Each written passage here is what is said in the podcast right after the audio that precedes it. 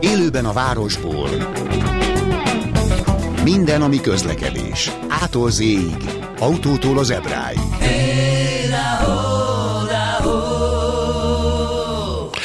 Nagyon nagy szeretettel köszöntöm a hallgatókat, és hát természetesen elsősorban boldog új évet kívánok, és ha már egy közlekedési műsor, akkor persze hagyd tegyem hozzá, hogy balesetmentes, eseménymentes közlekedést kívánok mindazoknak, akik járművel, vagy esetleg gyalogosan közlekednek a közutakon, vagy repülnek, épp hajóznak, hiszen ez a műsor mindenről szól, ami közlekedés. Pető Attila vagyok, a Kressz professzor, és állandó társam és segítőm is itt ül mellettem, Fábián Alexa, aki oktatóként járja az utakat, és lát mindenféle érdekes dolgot, és, és gyűjti a tapasztalatokat, és valóban élőben a városból, élőben a stúdióból kihevertük, mert egy héttel ezelőtt felvételt kellett adni, hiszen ez a vírus megtámadott minket is, úgyhogy, úgyhogy de most itt vagyunk teljes melbedobással, és mivel január első adása, ezért kresszes különkiadás, összegyűjtöttük a legizgalmasabb kérdéseket, amelyeket két 2023-ba feltettek nekünk, ezekre szeretnénk válaszolni, és persze, ha már kresszes külön kiadás, akkor ne felejtsük el, hogy lehet telefonálni. Most válaszolunk mindenféle felmerült kérdésre.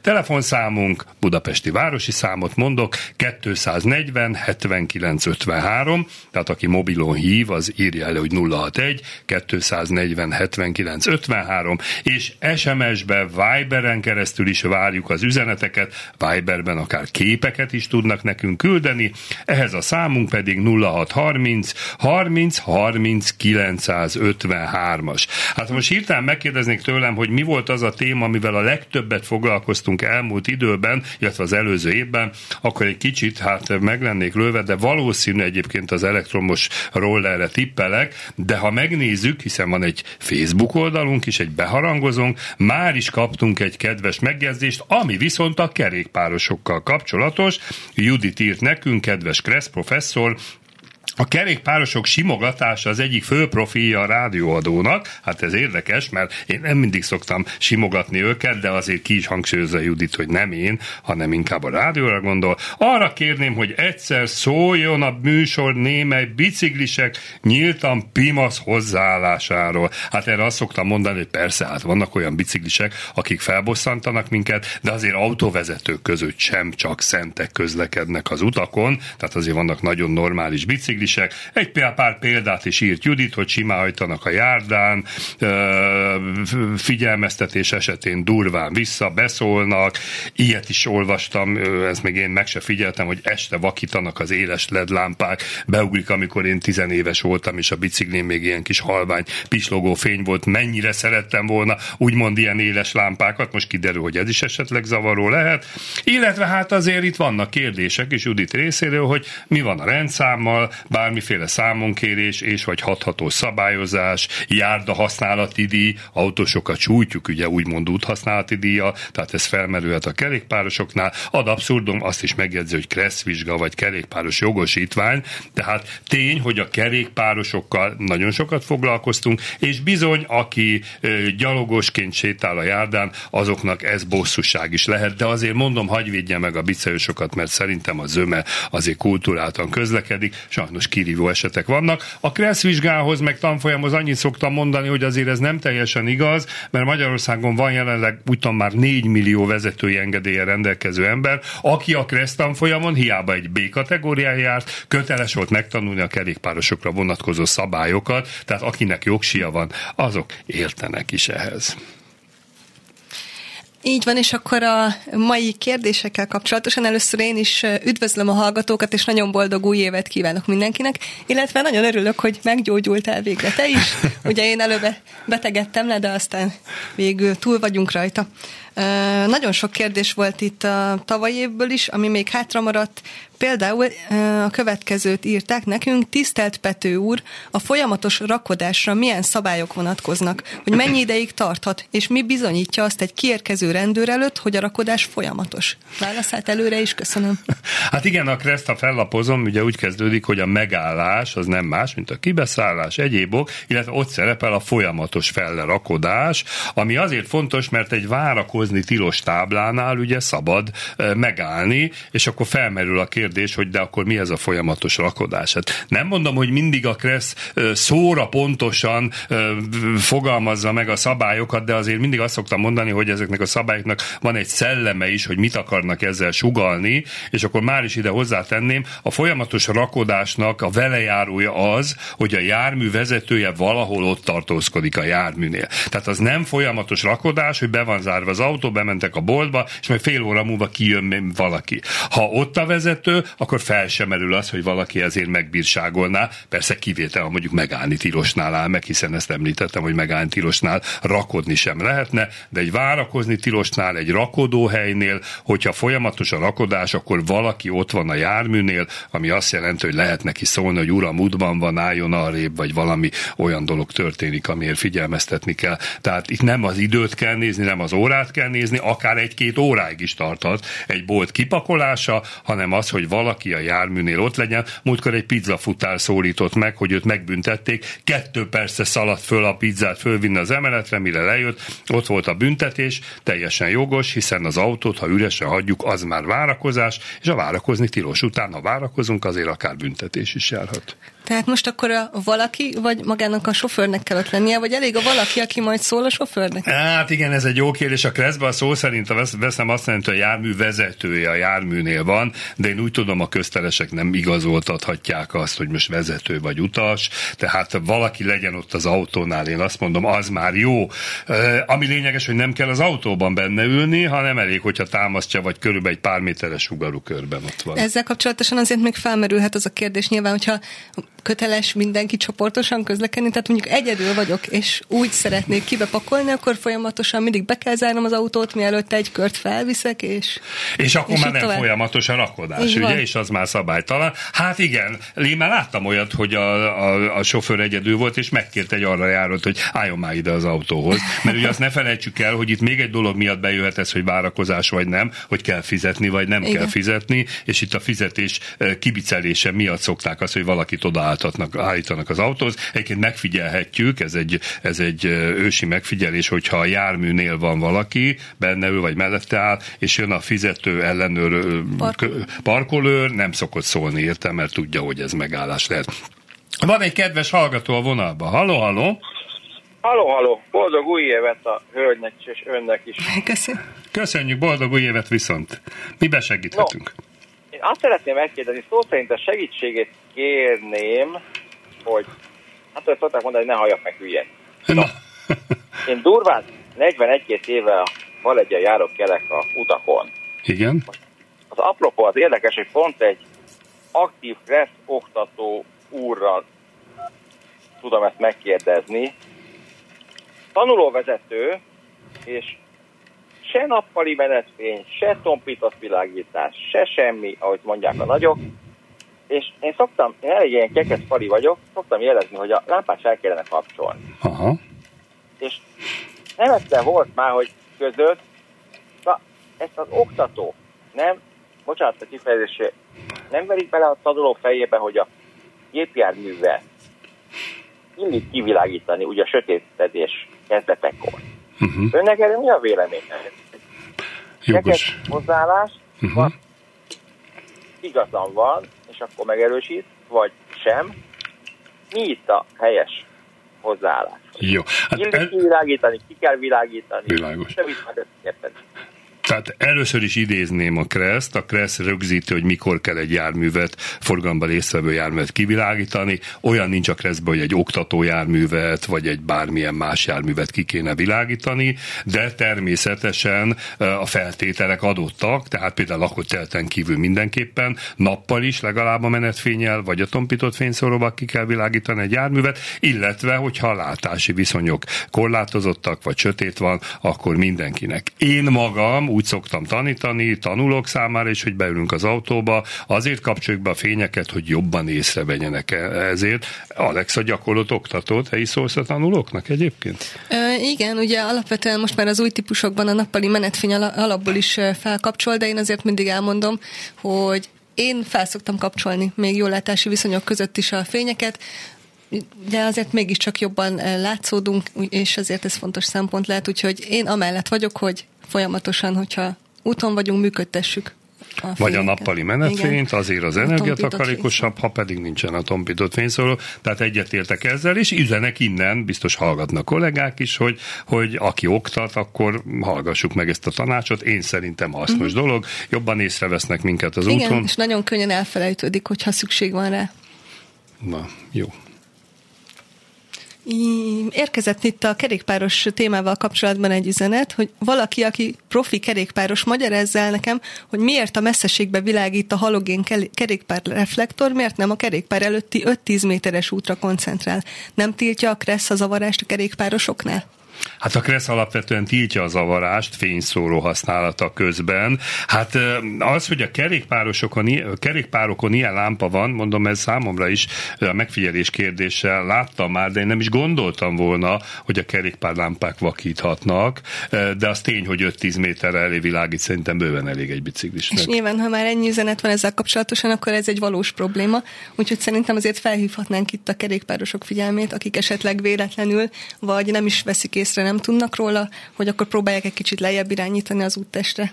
Hát főleg azért, mert egy személy autón például elmegyünk a műszaki vizsgára, ha nincs jó beállítva a fényszóró, már ki is dobják az autót, és ugye úgy tanítjuk, hogy a tompított fényszórónak kb. 40 méterre eh, kell elvilágítania, és nem messzebb, mert ha messzebb világít, akkor már vakít, lásd, hogy a távolsági fényszórót nem is használhatjuk akármikor. Ez egy érdekes téma eh, kerékpárosoknak, akkor hívjuk fel a figyelmét erre, hogy tessék pontosan beállítani azt a kis lámpácskát, meg hát az sem árt, hogyha tényleg maga előtt látja az utat. Így van. A következő kérdésünk. Üdv, a hatos főúton Érdről Budapest felé haladva kint vannak a 70-es táblák. Az úton vannak olyan pontok, ahol mintha út csatlakozna a hatosba, de ezeknek nincsen nevük, általában le vannak zárva, és a legtöbb térkép sem jelzi ezeket. A kérdésem, hogy ezek feloldják a sebességkorlátozást, ami egyébként 90 km per óra lenne lakott területen kívül, vagy nem? Hát ez egy nagyon jó kérdés, ugye, és életszerű kérdés, és sajnos én is sokszor látok olyan útrészeket a közutakon közlekedve, mint csóválom a fejem, hogy ez most út vagy nem út. Ez azért fontos, mert megint a kereszt tudnám idézni, a két út színbeli találkozása az egyértelműen útkereszteződés. Ha útkereszteződés, ahhoz különböző szabályok kapcsolódnak, például a mozgó járművekre vonatkozó tilalmi táblákat feloldják, többek között itt ugye a kérdéses sebességkorlátozást. Főleg azért, mert ha abból az irányból kijön egy autó, annak fogalma sincs, hogy igazából itt van-e sebességkorlátozás, vagy nincs, és szerintem ez a kulcs, hogy ha kijöhet egy jármű abból az irányból, akkor azt miért ne tekinthetnénk útnak. Tehát még egyszer a helyszín talán sokaknak beuglik, az a bizonyos Dunaparton vezető, ugye Budafogtól kezdődően érdik kihajtó hatos bevezető út, így szoktuk hívni, nem tudom, van-e neve. Tehát ezen az úton nagyon sok ilyen az ártéri területre, az üzemekhez, ilyen kisebb kiárok vannak, van, aminél egyébként kint van a behajtani tilos, van, ahol csorompó is van, de van olyan, ahol simán oda tud fordulni egy autó félre, sőt az egyik ilyen helyen még egy stop táblát is láttunk, ami azért érdekes, mert stop táblát alapvetően út kereszteződéshez helyeznek el. Ha közúti jelzőtáblákat látunk egy út betorkolásánál jogosan feltételezhetjük, hogy az út kereszteződés, hiszen például a kötelező haladási iránytáblát is akkor helyezik el, amikor egy út kereszteződéshez írunk, élünk, ezt a KRESZ rögzíti. Tehát én azt gondolom, hogy ezeken a helyeken jó hiszeműen mondhatjuk azt, hogy a sebességkorlátozás feloldódik, de azért, ha folytatásban látjuk ennek a megismétlését, akkor inkább gondoljunk arra, hogy a közútkezelőnek az volt a szándéka, hogy folyamatosan ezen az úton, ami egyébként igen veszélyes út, ne 90-nel, hanem esetleg a szem 70-es korlátozás van, lassabban haladjunk. De igazán az lenne a profi megoldás, hogy a közútkezelő gyakorlatilag az ilyen kis kereszteződésszerű helyek után kite tenni a megismételt táblát, és akkor nem kéne ezen vitatkozni. De mondom, egy jogi eljárásban megnyerhető a dolog, mert két út találkozás a az útkereszteződésnek minősül. Ugyanez egyébként parkolóhelyeknél is sokszor, hogy most parkolóhely vagy útkereszteződés. Mm, kerék, kerékpáros témánkra írt, írt Gábor, hogy a tompítottal az a gond, hogy nappal egy olyan reflektor, ami az utat reflektorozza láthatatlanul, emiatt találták ki a menetfényt. Hát meg én úgy tudom, hogy a fogyasztása miatt, nem? Hogy sokkal kevesebb áramot fogyaszt. Ezt egyszer olvastam egy döbbenetes statisztikát, amikor bejött ez a szabály, ez nem ma volt valamikor a 1990-es évek végén, hogy lakótelten kívül nappal is használni kell a tompított fényszórót, akkor még nem volt menetjelző, hogy ilyen európai szinten ilyen nem tudom hány ezer tonna káros anyag kerül a levegőbe csak a tompított fényszórók nappali használata miatt, hiszen a tompított fényszóró energiát használ el, az energiát ugye a generátor által, a motorból nyerjük, magyarul több káros anyag kipufog. Tehát sokan tudják, hogy egy klíma használatánál akár egy-két literrel megnő a fogyasztás, de ez bizonyítják, hogy a tompított fényszóró is akár, mit tudom, egy fél liter üzemanyaga is több fogyasztás eredményezhet, és ma már persze a korszerű ledes lámpáknál szóba se jöhet ez, de a nappali menetjelzők takarékosak. Következő kérdésünk, tisztelt Kressz professzor, szeretném a tanácsát kérni. Városunkban alakította ki korlátozott várakozási övezetet, melyben nincsenek kialakítva konkrét parkolóhelyek. Rendelkezem a mozgáskorlátozottak parkolási igazolványával. Azt szeretném megkérdezni, hogy a korlátozott várakozási övezetben a parkolási igazolványommal várakozhatok-e olyan helyen, ahol a megállás nem tiltott, tehát tábla nem tiltja, és más egyéb kressz szabályból sem következik. Igen, nagyon érdekes kérdés, és tényleg körbe lehet járni. Mozgáskorlátozottak, mozgáskorlátozott személyek számára adnak úgynevezett igazolványt, amivel a parkolással kapcsolatos bizonyos engedményeket kapnak. Többek között az egyik ilyen engedmény, hogy nem kell fizetni, de sokan nem tudják, a kreszben szerepel, hogy a sima várakozni tilos tábla után, aki kiteszi ezt a, a kis kártyát az ablakba, várakozhat. De hangsúlyozom csak a sima várakozni tilos után, tehát ez nem érvényes megállni tilos után, vagy rakodóhely után, vagy egyéb helyen. Tehát ott azért vannak ilyen engedmények, vagy többek között a járdára is fölállhatnak, akkor is, hogyha ez tábla nem engedélyezi. Persze azt a feltételt, hogy a gyalogosok elférjenek, azért az be kell tartani. Fizetéssel kapcsolatban Kressz rendelkezik, hogy aki mozgáskorlátozott igazolványt ö, használ, tehát kiteszi az ablakba megfelelő helyre, annak nem kell a várakozásért fizetni, és ugye ma azért az az elterjedt szokás, hogy a várakozási, fizetési helyek ilyen zónásítva vannak, tehát mondhatnám azt, hogy övezeteknek minősül, ahogy kérdezi is a levélíró. Sokan egyébként rosszul tudják, úgy gondolják, hogy ez az igazolvány csak a mozgáskorlátozott parkolóhelyen mentesít fizetés alól, de ez nem így van. Tehát még egyszer mondom, a Kressz hangsúlyozza, hogy bármilyen fizetős helyen a mozgáskorlátozott személynek nem kell fizetni. Hangsúlyozom még akkor is, ha várakozni tilos tábla után állna, ezt megteheti, viszont nagyon jó, hogy kiemelte a, a kérdésében, természetesen olyan helyről van szó, ahol a megállás nem tiltja. Mert mozgáskorlátozott igazolvány se jogosít fel minket, hogy mondjuk egy gyalog átkelő helyen álljunk meg, tehát a megállási tilalmakat ugyanúgy figyelembe kell venni, de hivatalosan nem kell fizetni, és közben van egy kedves telefonáló a vonalba. Halló, halló? Jó napot kívánok! Először is nagyon boldog új évet kívánok a Klubrádió valamennyi alkotójának és hallgatójának. Viszont kívánjuk. És szeretnék élni a lehetőséggel. Egy kérdésem volna. Társasházi környezetben, lakótelepi környezetben van egy garázsom, de uh-huh. én nem abban a lépcsőházban lakok, amelyik a közelében van ez a garázs. Igen. És rendszeresen odaáll, ez egy egyébként fizetős területen van, rendszeresen a garázsom elé áll egy, egy személyautóval valaki, és a kérdésem az, hogy kihez kell ilyenkor fordulnom? Közterületfelügyelet, rendőrség, kitettem neki, hogy legyen szíves a parkolómmal, ne akadályozon. Nem használom a garást garásként, de benne van kerékpár, családi mhm. limlomok, sok minden egyéb, ami egy lakótelepi környezetben a lakásból otthon nem fér el. Tehát valószínűleg kihasználja azt, hogy rendszerességgel én nem vagyok ott, viszont annyira rááll a garázsra, hogy még a kerékpárt se tudom Világos, világos. Uh-huh. Hát van egy rossz hírem, ha rossz hírnek minősül. Igen. Ugye a Kressz úgy rendelkezik, hogy az ingatlan kibejárata előtt, és ugye ingatlannak minősül a garázs kijárat, vagy egy kapu kijárat, ugye tilos várakozni abban az esetben, hogyha a várakozás ténylegesen a kihajtó járműveket akadályozza.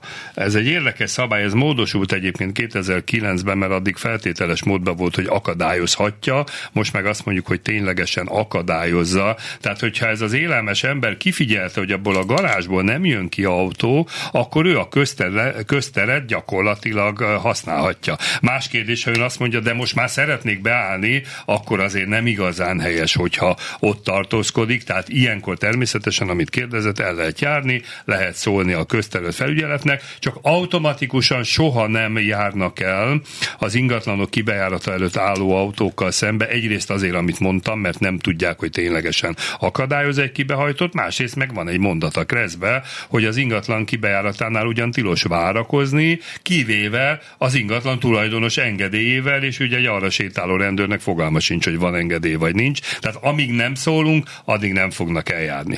Mivel azt mondta, hogy annyira közel áll, hogy szinte gyalogosan és biciklivessel lehet kimenni, azért itt van egy kis kapu, amiben kapaszkodjon bele, hiszen a kerékpárral is ki kell tudni mennie, tehát nyugodtan szólhat, hogy olyan távolságba álljon meg, hogy a kibehajtást ilyen formában ne akadályozza. Egy kedves hallgatónk a kerékpáros fényel kapcsolatosan jelezte, hogy azért nem jó, ha a földre világít, mert akkor, akkor a kereszteződéseknél nem vesznek észre időben az autók. Alapvetően az a szándék, hogy engem észrevegyenek. Igaz, így a kátyukat nehezebb észrevenni. Tehát igazából a kerékpára fölszerelt kis elő lévő lámpákat nem is tudjuk mire használjuk. Tehát arra, hogy lássuk az utat, vagy arra, hogy minket lássanak. Az lenne, a mind a kettőnek megfelelne ez. Ez érdekes kérdés. Közben még egyszer elmondom így az adás felénél, hogy tessék hívni minket, fel lehet tenni kresszes kérdéseket a 061 79 53, illetve SMS-be és Viberen is el lehet minket érni a 0630 30 30 953-as számon. Így van, közben Viberen érkezett is egy üzenet, hogy mindenkinek boldog és balesetmentes új esztendőt kíván a kedves hallgatónk, és szeretné, hogy ebben a műsorban is felhívnánk a figyelmet, hogy a hátsó kötvénylámpát csak és kizárólag ködös útszakaszon és addig használható, amíg mögöttünk lévő úton nem ér, utána le kell kapcsolni. A városban a kocsisorban közlekedve balesetveszélyes bekapcsolni, mert a féklámpát elnyomja a fénye. Igen, ezt többször felvetették a hallgatók, bár azért a technika azóta változott. Egyrészt ugye ma már féklámpából három van egy autón. De Tehát nem azért, eh, Hát azért nem tudom, van-e még olyan jármű, ahol csak kettő van. Ugye három van azért, az, az ki lehet szúrni, hogy az ködlámpa. Hát másrészt pedig a Kressz egyértelműen rögzít, hogy ködlámpát csak akkor szabad használni, hogyha látási viszonyok ezt indokolják. Ó, a következő kérdésünk is a várakozáshoz kapcsolódik. Kedves Kressz professzor, azt szeretném tudni, hogy amennyiben csak rakodási terület tábla van kirakva, de nincs se távolság, se idő megjelölve, milyen szabályok vannak érvényben? Hát ez egy jó kérdés, ezen gondolkodtam, hogy láttam-e én már valaha ilyen táblát. Te már találkoztál ilyennel? Hogy csak a... Tehát várakozni tilos, ugye? Uh-huh. Van egy bácsi, amit tól egy kis talicskát az autó fele, és nincs alatt a távolság, meg meg idő. Hát én bevallom őszintén nem láttam ilyet. De ha van ilyen, akkor általános szabályként a megállni és várakozni tilos táblákra vonatkozó szabályt kell elfogadnunk, ami azt jelenti, hogy a következő kereszteződésig, vagy esetleg ellentétes értelmű tábláig érvényes, de szerintem ez alapvetően forgalomszervezési hiba. Biztos vagyok benne, hogyha táblákkal kapcsolatos jogszabályt átnéznénk, ott rögzítik, hogy itt kell távolságot és időhatárt kijelölni. Igen, Ugye ez így, így logikus és így jogos. Tisztelt Kressz professzor, ön az egyik videójában azt mondja, hogy gyalog és kerékpárúton a kerék, kerékpársávval ellentétben kétirányú a közlekedés. Ez általános érvényű? Erre való pontos utalást a Kresszben nem találok, sőt, rengeteg példát tudok, ahol ez nem így van. Hát igen, egy kicsit önkritikát gyakorlok, és én is így magamba szállok, hogy van, amikor mi oktatók évekig tanítunk valamit, elmondjuk, és hiszünk benne, hogy ez így is van. és ugye évekig azt tanítom, és el is hangzott a filmben, be rádióműsorban is, hogy igen, a kerékpárút az mindig két irányú forgalomra alkalmas, a kerékpársáv viszont egy irányú, az utóbbi egyébként igaz. És akkor döbbenünk rám, hogy ilyen kérdés jön, és akkor Alexával elkezdtük így böngészni a kreszkönyvet, na de hol van ez leírva, hogy minden kerék kerékpárút kétirányú, és akárhogy forgattuk ide-oda, nincs leírva. Illetve van egy mentségem, amire ezt folyamatosan úgymond terjesztettem, hogy létezik, bár nagyon ritkán használják a kerékpárút tábla, és nem arra a piros kerek táblára gondolok, vagy piros-kék táblára gondolok, amiben egy fehér bicikli van, hanem ez egy négyszögletes tájékoztatást adó jelzőtábla, ami arról tájékoztat, hogy itt kerékpárút van, ahol az úttest mellett van egy ilyen szélesebb sárga elválasztó rész, és mellette oda-vissza irányba vannak nyilak, tehát ebből bárki jogosan feltételezheti, hogy a kerékpárút két irányú forgalomra alkalmas, míg a kerékpársáv esetén vékony sárga vonal mellett csak egy irányú nyilak láthatók. Ugye ezt többször megfigyeltük már. Hát a, a, a levélíró elküldött nekem egy fényképet is, azt hiszem Szombathelyről, ahol valóban van egy olyan kerékpárút, illetve gyalog és kerékpárút, ahol ki van téve a behajtani tilos tábla, tehát kvázi egyirányúsították a kerékpárutat, úgyhogy me a kulpa, visszavonom, elméletileg nem tiltja semmi, hogy legyen egyirányú kerékpárút, bár ennek ugye az a feltétele, hogy azért a másik oldalon valahol vissza lehessen jönni, és azért kevés olyan út van, ahol az útes mellett kialakítanak két kerékpárutat, egyet arra, egyet erre, de ez a szombathelyi példa, ami egyébként azért valljuk benne nem igazik a klasszikus kerékpárutat, szerintem a járdát alakították át, gyalog és kerékpárút. És nem volt nagyobb hely, tehát egy és nem volt nagyobb hely. Csak. Ugye mindig kitalálva, amit a közútkezelő, azt kell mondanom, hogy ez így nem szabálytalan, tehát igen, létezhet egyirányú kerékpárút. Közben érkezett egy SMS, hogy az én bringámon két lámpa van, egy a kártyukat világítja az orrom előtt, egy meg helyzetjelzőként a végtelenbe világít, utóbbi diffúz, utóbbi diffúz fényt ad, tehát minden irányból látszik, de sem erre sem vakít, úgyhogy ezek szerint van rá jó van megoldás. megoldás tessék. Na, nem is hittem volna, hogy ez a kerékpárlámpa, mely ilyen port kavar fel, de van egy kedves hallgató a vonalban. Halló, halló! Halló, halló, elnézést fogok kérni, hogyha ismételek egy darabig nem tudtam hallgatni nem. folyamatosan a műsort, hogy vajon volt-e arról szó, hogy álló helyzetben helyzetjelzőt kellene alkalmazni, és én azt hiszem, hogy a 74-ben átlett ö, ö, jogosítványom ö, ö, alapján talán nem változott ez a szabály azóta se, hogy helyzetje, álló helyzetben helyzetjelzővel lehet világítani. Na most, ha ez így van, de ha nincs így, akkor is rettentően zavaró, hogy állóhelyzetű személyautók elsősorban teljes városi világítással pompáznak, én nagyon szép, korszerű kocsikat látok, így gondolom az új gazdagok elsősorban kiket hánynak a kresze, de zavaró, a határozat a zavaró a szemben jövőnek, amikor lát egy Világos. városi világítást. Jól mondom a dolgot, hogy be kéne tartani ezt a részét is a kresznek? Pontosítsuk egy kicsit, jó? De nagyon jó a felvetés, úgy látszik ma ilyen világítós műsorunk van, pedig nem is akartunk tematikát, de mégis összejött. Üm, igen, tehát a tompított fényszóró használatát a Kressz a forgalomban résztvevő járműhöz köti. Tehát ha forgalomban részt veszünk, és mondjuk sötét van, akkor használni kell a tompított fényszórót. Nyilván, ha megállunk egy piros lámpánál, vagy egy vasúti átjárónál forgalmokból, akkor ennek a lámpának ugyanúgy kell működnie tovább. Az más kérdés, ha mondjuk félre állunk két autó közé, mert mondjuk felvesszük az utasunkat, abban a pillanatban már nem forgalmi jogból állunk meg, és hivatalosan ilyenkor le kéne kapcsolni Igen. a fényszórót. Nincs olyan vezető, aki ezt megteszi, mert lehet, hogy csak egy fél percig, egy percig tart az utas felvétele, de ilyenkor tulajdonképpen ki kéne kapcsolni a tompított fényszórót, hiszen állójárművön a Kressz kihangsúlyozza, tompított fényszórót maximum ilyen nagyon sűrű hóesésbe vagy ködbe lehet használni.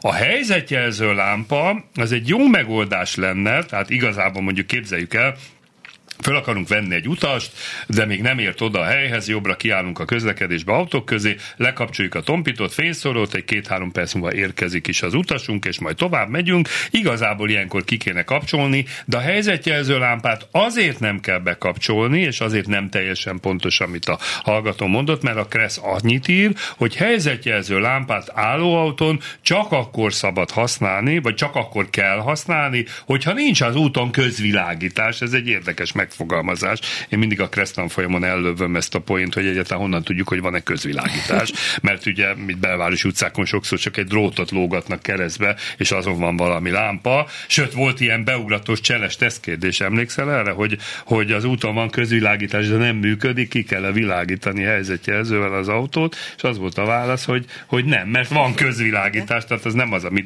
nem a mi dolgunk, hogy működik vagy nem. Tehát egyrészt mondom, ha félreállok, le kéne kapcsolni a tompított fényszórót, ezzel egyetértek a telefonálóval, hogy zavaró lehet, főleg egy nagyobb teljesítményű xenon vagy, vagy rosszul beállított lámpa esetén, de a helyzetjelzőt csak akkor kell bekapcsolni, hogyha nincs közvilágítás, mondjuk egy tanya szélén állok meg, és nem akarom, hogy a traktor hátulról elvigye a kocsim hátulját, akkor viszont igen. Tehát így pontosan meghatározás. Igen, egyébként ezekkel én is nagyon sokszor találkozom, amikor gyakorlósokkal megyek. Ugye itt a téli korán sötétedésben, a belvárosi szűk utcákban, amikor a jobbkezeseket így is csak araszolva ugye lehet felderíteni, és akkor folyamatosan jön egy fény. Hát nem egyszer nagyon sokat várunk, és alig-alig csordogálva, aztán meglátjuk, hogy valóban egy várakozó autó fénye igen. világított, és nem is És ez zavaró, senkit. Igen, igen, elég igen. zavaró. De mondom, nincs olyan ember szerintem, aki egy utas felvételékor kikapcsolná a tompított fényszórat. Ja, a bicikli lámpás kérdés, azt ismét írtak rá, hogy érdemes lenne komolyan venni. A ledes lámpák nagyon képesek vakítani, és a kerékpárok zömén nyílegyenesen előre irányulnak, arra nem ér a láthatóság, mert az enyhén lefele fordítás nem szünteti meg a láthatóságot, nem arról van szó, hogy a kerék fele kellene fordítani. Nagyon Igen. jók ezek a felvetések, és most így fog. És legalább egymás véleményét is így halljuk. Úgyhogy... Igen, ez nagyon jó, és megfogalmazódik bennem a gondolat, ugye bevezetőben nem is mondtam, biztos a végére akartam hagyni, hogy azért nagyon sok tervünk van az év elejére, nagyon sok közlekedési eszközzel kapcsolatban szeretnénk műsort készíteni, illetve vendégeket meghívni, és most már biztos, hogy lesz valaki, aki profi kerékpár szakértő, és ugye nem csak a kerékpározásról fogunk beszélni, hanem például a kerékpár felszereléséről, mert hiszen azt mi el tudjuk mondani, hogy a Kressz mit ír elő, de hogy ténylegesen hogy néznek ki ezek az eszközök, például ezek a lámpák, ehhez tényleg szakembert fogunk keresni. SMS-ben érkezett egy jó hozzászólás, mert valóban így van, hogy állásban a fényszóró a szávoknál, tehát a városi terepjároknál különösen zavaró, mert ők még magasabban is vannak. Teljesen jó. Tehát még egyszer hangsúlyozom, ha megállunk, kiállunk a forgalomból, akkor a tompított fényszórót le kéne kapcsolni. Kíváncsi vagyok, ez, ez, ez mennyire fogja megbojdítani a hallgatókat és a levélírókat, de azért rengeteg témánk van még. Vájberen írt nekünk Károly, üdvözlöm, Esztergom kertváros egy benzinkútnál a Suzuki út felől érkezve miért van stoptábla a jobbra kanyarodni szándékozóknak, hogyha van gyorsítósáv? Igen, lámpás keresztezédeseknél szokták ezt alkalmazni, hogy a fő irányba, tehát egyenesen és keresztbe lámpát alkalmaznak, de jobbra van egy kis kanyarodó sáv, és ott nincsen lámpa, és ilyenkor az elsőbségadás táblát, vagy jelen esetben a stop táblát elhelyezik, és akkor fölvetődik a kérdés, nyilván a stop táblát a keresztből érkezőnek elsőbséget kell adni, de mi van, ha jobbra kisibbe megyek, és szemből érkezik egy jármű balra nagyibbe?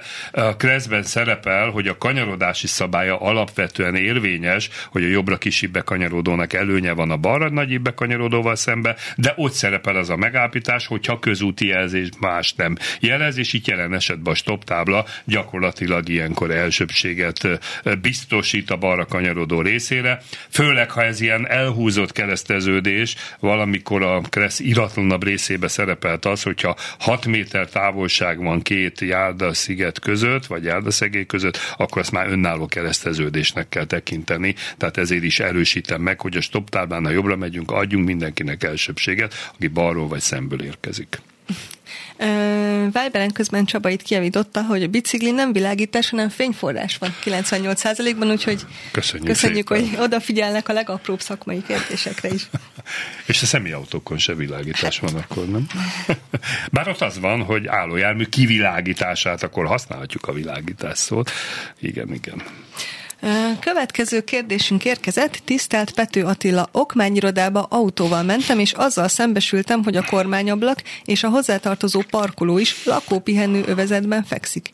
Értelmezhetem úgy a jogszabályt, hogy a hivatal a lakópihenő övezetben lakik, és én hozzáérkeztem látogatóba. Igen, nagyon jól ismeri a szabályt, aki írta ezt az üzenetet, hiszen úgy rögzíti a KRESZ, hogy lakópihenő övezetbe személyautóval akkor hajthatunk be, ha ott lakunk vagy oda látogatunk, tehát az az ott lakókat vagy oda látogatókat szállítja a jármű, így fogalmaz pontosan a Kressz.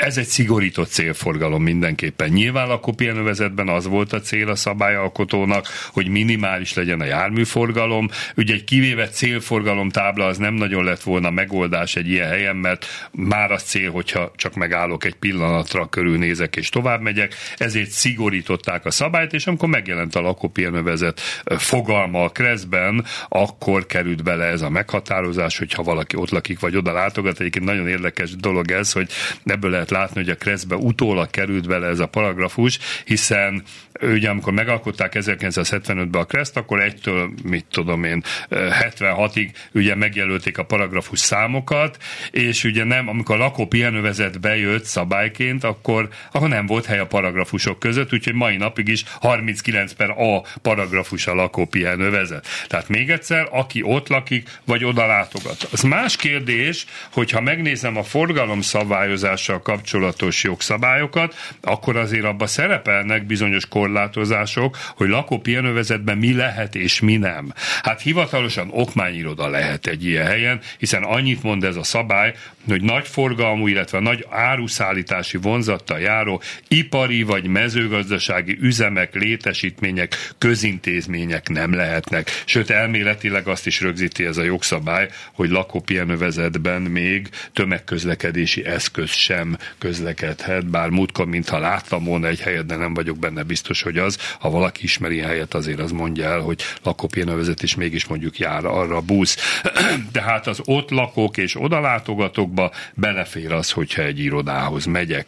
Hozzáteszem érdekességképpen egy kicsit szakmázunk is, hiszen mi ugye alapvetően az oktatást képviseljük, hogy például oktatás és vizsga során ugye nem is mehetünk be lakópihenővezetbe, sőt, vizsgán az egy sikertelenséget okozó hiba, hogyha azt mondja a vizsgabiztos vagy az oktató, hogy következő lehetőségnél menjünk jobbra, és a következő lehetőségnél lakópihenővezet van, bizony azt észre kell venni, és akkor oda nem lehet behajtani. Ez a Kosztolányi Dezső téren a kedvenc helyemet ismered, ahol bekanyarodás felénél veszük csak észre, hogy lakópihenővezet, és akkor már hogy menjen ki az ember, tehát azért vannak erre is nyalánkságok a közlekedés során. Igen, SMS-ben érkezett az örök kérdés. Városi jobbkezes kereszteződésben a jobbról jövőnek akkor is elsőbsége van, ha térkövezet szintkülönbségben lévő utcából érkezik? Igen, a Igen. keresztben szerepel ez a mondat, hogy útkereszteződés az azonos szintben lévő utak, de az azonos szint az gyakorlatilag nem azt jelenti, hogy 5 centivel följebb van az egyik úttest a másik úttestnél, hanem azt jelenti, hogy egyik úttestől közvetlenül a másik útteste ugye rá lehet menni. A valahol autópályánál találtál is egy ilyen meghatározást, ugye, hogy mi a nem színbeli kereszteződés gyakorlatilag ez az alulfelüljárónak mondjuk, nem? Ahol nem igen, lehet egyik van, szintről igen. átmenni a másikra, csak közvetetten. Igen, tehát így szintben elválasztják nyilván, hogy tényleg a forgalom fölötte vagy alatta így van, tehát, tehát színbeli kereszteződés az. Ugye én mindig azt szoktam mondani, ha, ha, ha ezen vitatkoznánk, akkor utána jöhet persze a kérdés, és most hány centi a színbeli különbség? Mert lehet ez 2 centi, meg 20 centis, és akkor a, hol a határ. Tehát nem, ha az egyik útról rá lehet menni a másikra, akkor ez színbeli kereszteződésnek kell tekinteni. A joggyakorlat is ezt írja, tehát minden ilyen helyzetben ütközésnél ezt egyenlagú kereszteződésnek fogják tekinteni. Nagyon sok el lakópihenő Igen, pont van. ezt akartam mondani, hogy kapcsolódik Igen. is az előző témához, mert sokszor onnan vezetik le tulajdonképpen egy magasabb szintről egy picit a az autós forgalmat, de attól még... De attól még ez ugyanolyan útkereszteződés, tehát figyeljünk erre. Tehát még egyszer egyik útról rá tudunk menni a másikra, akkor a szintbeli kereszteződésnek minősül. Egy érdekes kérdést írt itt egy hallgató, hogy arra van előírás, hogy az udvaron belüli reflektor vakíthat-e az utcán, utcai Hát ugye a Kressz alapvetően a járművezetőkre határoz meg szabályokat, a házakra nem, de természetesen el tudom képzelni az, hogy egy udvarból kivilágító lámpa akár megzavarhatja az arra közlekedő járművezetőket.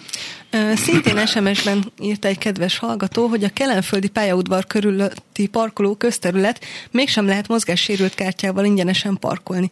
Az infoparkban ugyanez a helyzet, bár arról nem tudom, hogy közterülete.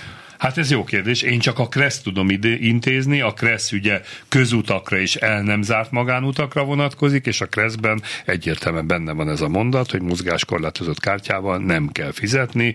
Hogy ezt helyileg szigoríthatják-e önkormányzati rendelekkel, egyéb rendeletek egyéb, ez lehet. Ugye erre egy nagyon jó példa, múltkor pont erről beszélgettünk, hogy a Kressz szerint ugye kerék bilincset ott szabad alkalmazni, ahol ezt erre tábla fölhívja a figyelmet, ennek ellenére használják ott is, ahol nincs tábla, tehát nyilván is hivatkoznak itt is önkormányzati rendeletekre, de ezek nem szerencsések. Következő kérdésünk az lenne, hogy a jobb oldalon lévő megállni tilos tábla után na lévő kereszteződés feloldja-e? Azért kérdezem, mert az kapubejáró. Ez a Kicsit... Kicsit ellentmondásos. Azért is tettem be, hogy azért próbálunk kérdezni, de azért, azért néha a tudásunk megkopik, és azért oda kell figyelni. Még egyszer én is megpróbálom elolvasni a kérdést, hogy a jobb oldalon lévő megállni tilos tábla, ez eddig oké, okay, az utána lévő kereszteződés feloldja, ami egyébként kapubejáró. Tehát a kapubejáró az nem kereszteződés, hiszen az előbb említettük, hogy két útszínbeli találkozás az útkereszteződés. Sokszor vannak egyébként olyan kapubejárók, hogy szinte kereszteződésnek látszik, de amikor odaérünk, akkor láthatjuk, hogy nem. Tehát a, a kapukibejárok nem minősülnek útkereszteződésnek, nyilván így nincsenek hatással a tilalmi jelzőtáblákra, tehát a megállni tilos tábla továbbra is érvényes, de az útkereszteződés, ha az ténylegesen, az viszont feloldja. Viberen írt nekünk Gábor, hogy sokszor láttam az Üllői úton és a Váci úton is, hogy a rendőrség és a mentő a kerékpárúton haladt érdekes módon. Hát ez egy jó kérdés, hiszen a kerékpárúttal kapcsolatban rögzíti a KRESZ, hogy a kerékpárutat, ha hivatalosan csak a kerékpárosok használhatják, ami persze nem teljesen igaz, mert lakóterületen kívül akár a segédmotoros kerékpárok is mehetnek rajta, sőt, ha nincs járda az úton, akkor a gyalogosok is a kerékpárúton kell, hogy közlekedjenek, de más jármű közlekedését nem engedi meg a szabály. Az, hogy egy megkülönböztető jelzéseit nem használó jármű azon végigmegy, az nem szerencsés. Én azért mindig mondom, hogy a példamutatás a kreszben, illetve a közlekedés során egy fontos tényező lenne. Más kérdés, hogy ha viszont használja a megkülönböztető jelzéseit, akkor ez számukra megengedett, hiszen az út bármelyik felületét használhatják. Illetve van itt még egy dolog, és azt hiszem az egyik kérdés kapcsolódik is ehhez, majd közben itt meg is keressük, az, hogyha ellenőrzést hajt végre ez a rendőrautó mondjuk, akkor állhat-e a kerékpár úton? Ugye a Kressz annyit mond, hogy amikor egy, egy jármű közút közúti ellenőrzést végzi, akkor olyan helyeken is megállhat, ahol egyébként ezt nem szabad. Tehát például egy megállni tilos után, vagy, vagy láttunk már olyat autópályának a elválasztó részén át, bár ez nem volt teljesen szerencsés. Tehát ha ilyenről van szó, akkor ez esetleg kerékpárútnál ez érvényes lehet. Igen, közben meg is találtam, és kaptál egy új becenevet, tisztelt quiz professzor. Ó, oh, köszönöm szépen. Múltkor megszólítottak a villamoson, hogy ön a Kressz doktor. Az is tetszett. Na, és mi volt a? Arról, arról ír, hogy a trafipaxozás köz miatt egy civil rendőrautó átment a szembe oldalra, és ott állt meg, és onnan trafipaxozott, és ezt mindezt mindenféle megkülönböztető jelzés használata nélkül tette, és hogy ez így szabályosan történt.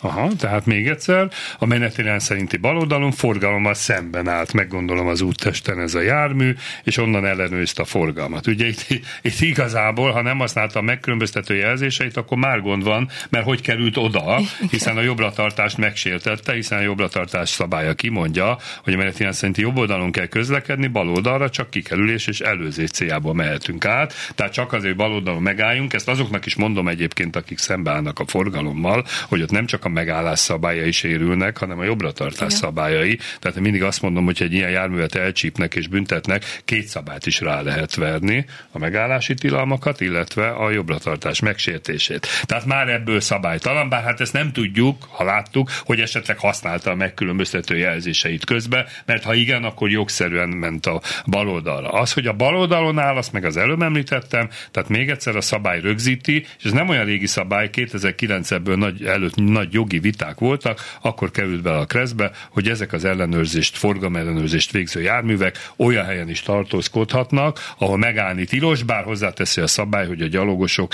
és a járművek közlekedését feleslegesen nem zavarhatja. Így van. Közben uh, Viberen kedves hallgatónk Etta hívta fel a figyelmet, hogy mozgáskorlátozott kártyával parkolóházban vagy szálloda parkolójában fizetni kell. De nyilván az nem közterület, mondom, én csak a Kreszt tudom idézni. Igen, Hozzá... hogy hangsúlyozunk ki, hogy közterület. És... Igen. Hozzáteszem azért, megint ha szó szerint veszem a Kreszt, megint nem stimmel valami, mert hiszen a Kresztben, ha hiszük, benne van az, hogy uh, a fizetős parkolóhelyeket 8-tól este 6-ig kell fizetni, holott tudjuk, hogy azt hiszem az előző év óta ez nem így van, mert Igen. azt hiszem sok helyen este 10-ig kell fizetni, igen. attól függetlenül a Kreszben ez így szerepel, és akkor megint felvetődik a kérdés, most melyik a magasabb jogszabály, a Kresz vagy az önkormányzati rendeletek. Ezekkel van bajom mindig, hogy a jogászoknak azért ezeket is helyre kéne tenni, és azért nagyon kíváncsi lennék, hogy egy jogi eljárásba mi ennek a végeredménye, mondjuk ezt vitatjuk, hogy meddig tart a várakozási ö, zóna időtartama este 6-ig, vagy 8-ig, vagy 10-ig, mert más van a kreszbe, és más van a helyi rendeletekben. Na, érkezett egy érdekes kérdés, ezt Na. így felteszem neked. Tisztelt Kressz professzor, szeretném megkérdezni, hogy egy öt éves gyermek az utcán közlekedhet-e bicikliúton, vagy járdán egy benzines gyerekbági Big Master 98 köpcentis járművel. Hát, ez... Ezt megfogtál volna, ha az adás előtt nem nézzük meg, mi ez a buggy, Big Master.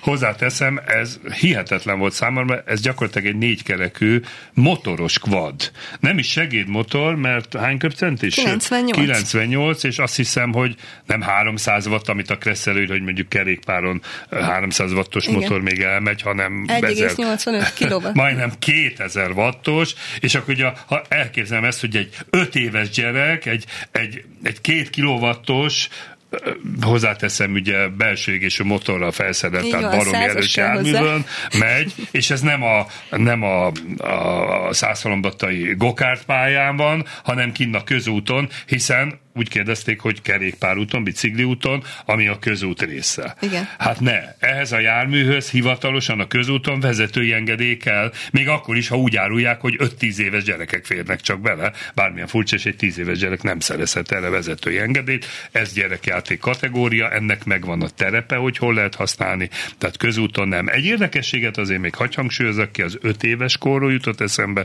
és ugye a mi adásunknak mindig egy célja egyfajta tanítás is. Sokan nincsenek tisztában listába a Kressz rögzíti, hogy hat éven aluli gyermek főútvonalon egyedül nem tartózkodhat, csak felnőtt kíséretével. Pesten talán annyira nem merünk kiengedni egy óvodáskorú gyereket az utcára, bár én mindig dicsekszem, hogy én gyerekkoromban egyedül jártam óvodába is, de az nagyon régen volt, de azért vidéki falvakban sokszor lehet látni, hogy a falun átívelő utca, ami valószínű főútvonal, Igen. ott sétálnak, játszanak az árok szélén a hat évnél kisebb gyermekek, ha Kressz hangsúlyozom még egyszer rögzíti, hogy ez szabálytalan, és egyértelműen ilyenkor ez a szülő felelőssége. Mert hogy főútvonalon nem csak úttesten, tehát már. Így van, tehát a főútvonalon nem csak úttesten. Persze jogos a kérdés, hogy egy anyuka honnan tudja, melyik a főútvonal tábla. Azért ezt még föl lehet vetni, ha nincs mondjuk kreszt vizsgája.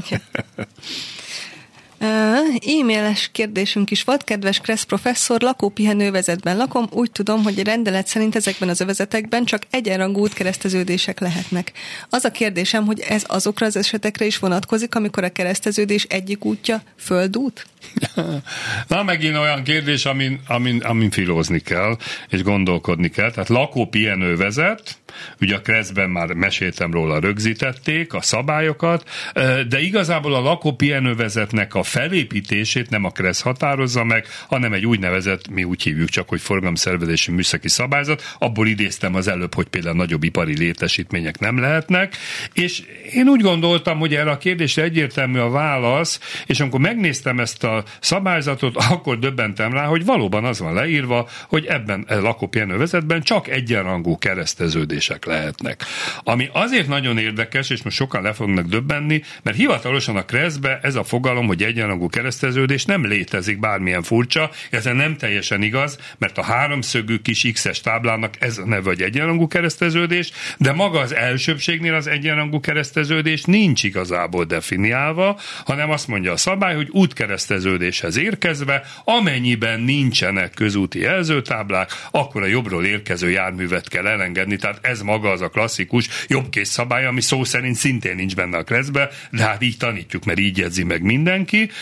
És itt szerepel az, hogy kivétel, akkor nincs jobbról elsőbségelási kötelezettség, amikor az egyik út szilárd burkolatú, a másik pedig nem nincs ebben ellátva, úgy szoktuk becézni, hogy földút. Tehát ebből következik, hogyha a forgalomszervezési szabályt nézem, akkor valóban lakópihenővezetben nem lehetne földút, aszfaltos út kereszteződés, mert akkor az nem egyenrangú kereszteződés, de én úgy gondolom, mivel biztos, hogy van erre példa, nem vettem, hogy meg lett ez kérdezve, hogyha egy a lakópihenővezetben találkozunk egy ilyen kereszteződéssel, akkor ne a forgalomszervezési szabályra hivatkozzunk, hanem a kressz szabályaira, a kressz szabályai pedig azt emelik ki, hogy ebben az esetben a szilárd burkolatú úton érkezőnek elsőbsége van a földútról érkezővel szemben. Tehát ez egy adott szabály. Egy nagyon érdekes helyzetet azért én láttam az életben, sajnos akkor nem volt még fényképező, talán Miskolc külvárosába, hogy egy olyan földút, szilárd burkolatú út kereszteződés volt, ahol a szilárd burkolatú úton érkező elé tették ki az elsőbségadás táblát, kvázi ebben feloldották az előbb említett szabályt, és bizony, aki a földútról jött, annak volt elsőbsége. Hogy ennek mi az értelme, nem tudom. Ha valaki tud ilyen helyet, írja meg nekünk, ugye van az élőben kukacklubradio.hu e-mail címünk, mert gyűjtöm az ilyen kis egyedi helyzeteket, ezeket szeretem feldolgozni. Még hogy itt egy gyalogos kérdésünk is legyen. Igen. Tisztelt Kressz professzor, röviden a kérdésem, hogy gyalogos átkelőhelyen elsőbsége van-e a gyalogosnak akkor is, hogyha fut? Most olvastam, hogy ítéletet hirdettek egy olyan ügyben, ahol futott a gyalogos, és az autóst marasztalták el. Ha, ez egy jó kérdés, ugye. Szoktam mondani, Alexa kedvenc témája gyalogos téma, ő szokta ebbe belebújni magát, és bevallom őszintén, ezt a, erről a kérdésről már beszélgettünk, és parázsvita alakult ki közöttünk is, mert Alexának az volt az állítása, hogyha fut, akkor is elsőbséggel rendelkezik. Még mindig tartod ezt?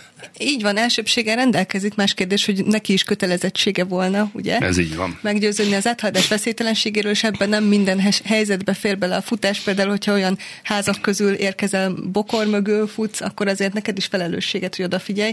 Viszont mivel elsőbsége konkrétan azért van, emiatt az autósoknak olyan sebességgel és fokozott óvatossággal kell megközelíteni, hogy esetlegesen lássanak egyébben arra futót is. Tehát ha azért ez két, kétesélyes, hibázhat a futó is, de azért mindenképpen elsőbsége van a gyalog átkelőhelyen. Hát igen, meg mi a futás, tehát ugye azért nincs definiálva az, hogy a gyalogosra milyen sebességgel számíthatunk, hát van, aki épp csak sétálni tud, van, aki egy kicsit kilép és gyorsabban megy, tehát a legszerencsésebb, hogyha gyalog átkelőhelyen soha nem találkozunk gyalogosnak. Van-e még rövidebb kérdés, hiszen lassan az adás végére értünk. Igen, arra vonatkozóan kérdezte egy hallgatónk Viberen, hogy van-e valami a Kreszben arról, hogy hogy a kerékpárvilágítás milyen lehet villogó, az szerintem nagyon zavaró, ahogy a villogó fényt ad, és hogy van erre előírás. Hát van előírás, és a szabály megengedi azt, hogy a kerékpáros lámpa nem csak folyamatos De fényt, nem a kreszben. hanem villogó fényt ad. Hát, hát tessék, kijavít Alexa, most már tényleg lassan átveti a helyemet, nem a kreszben van, hanem, még ezt is meg tudod mondani, egy műszaki szabályzatban, 6 per 1990-es rendeletben, viszont a kressz is rögzíti, és ez viszonylag egy új keletű szabály, bár szoktam mondani, 13 éve nem módosult a KRESZ, hogy gyakorlatilag a kerékpároson is lehet ez a lámpa. Így Tényleg ez egy jó ötlet, és akkor nem vakítja annyira azokat, akik ott szemből jönnek.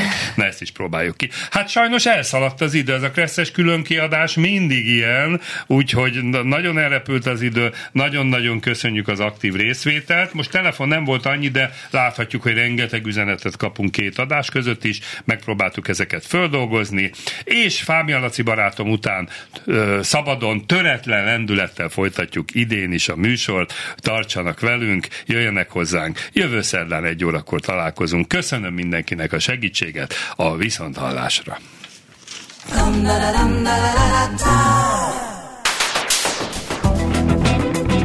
Élőben a városból.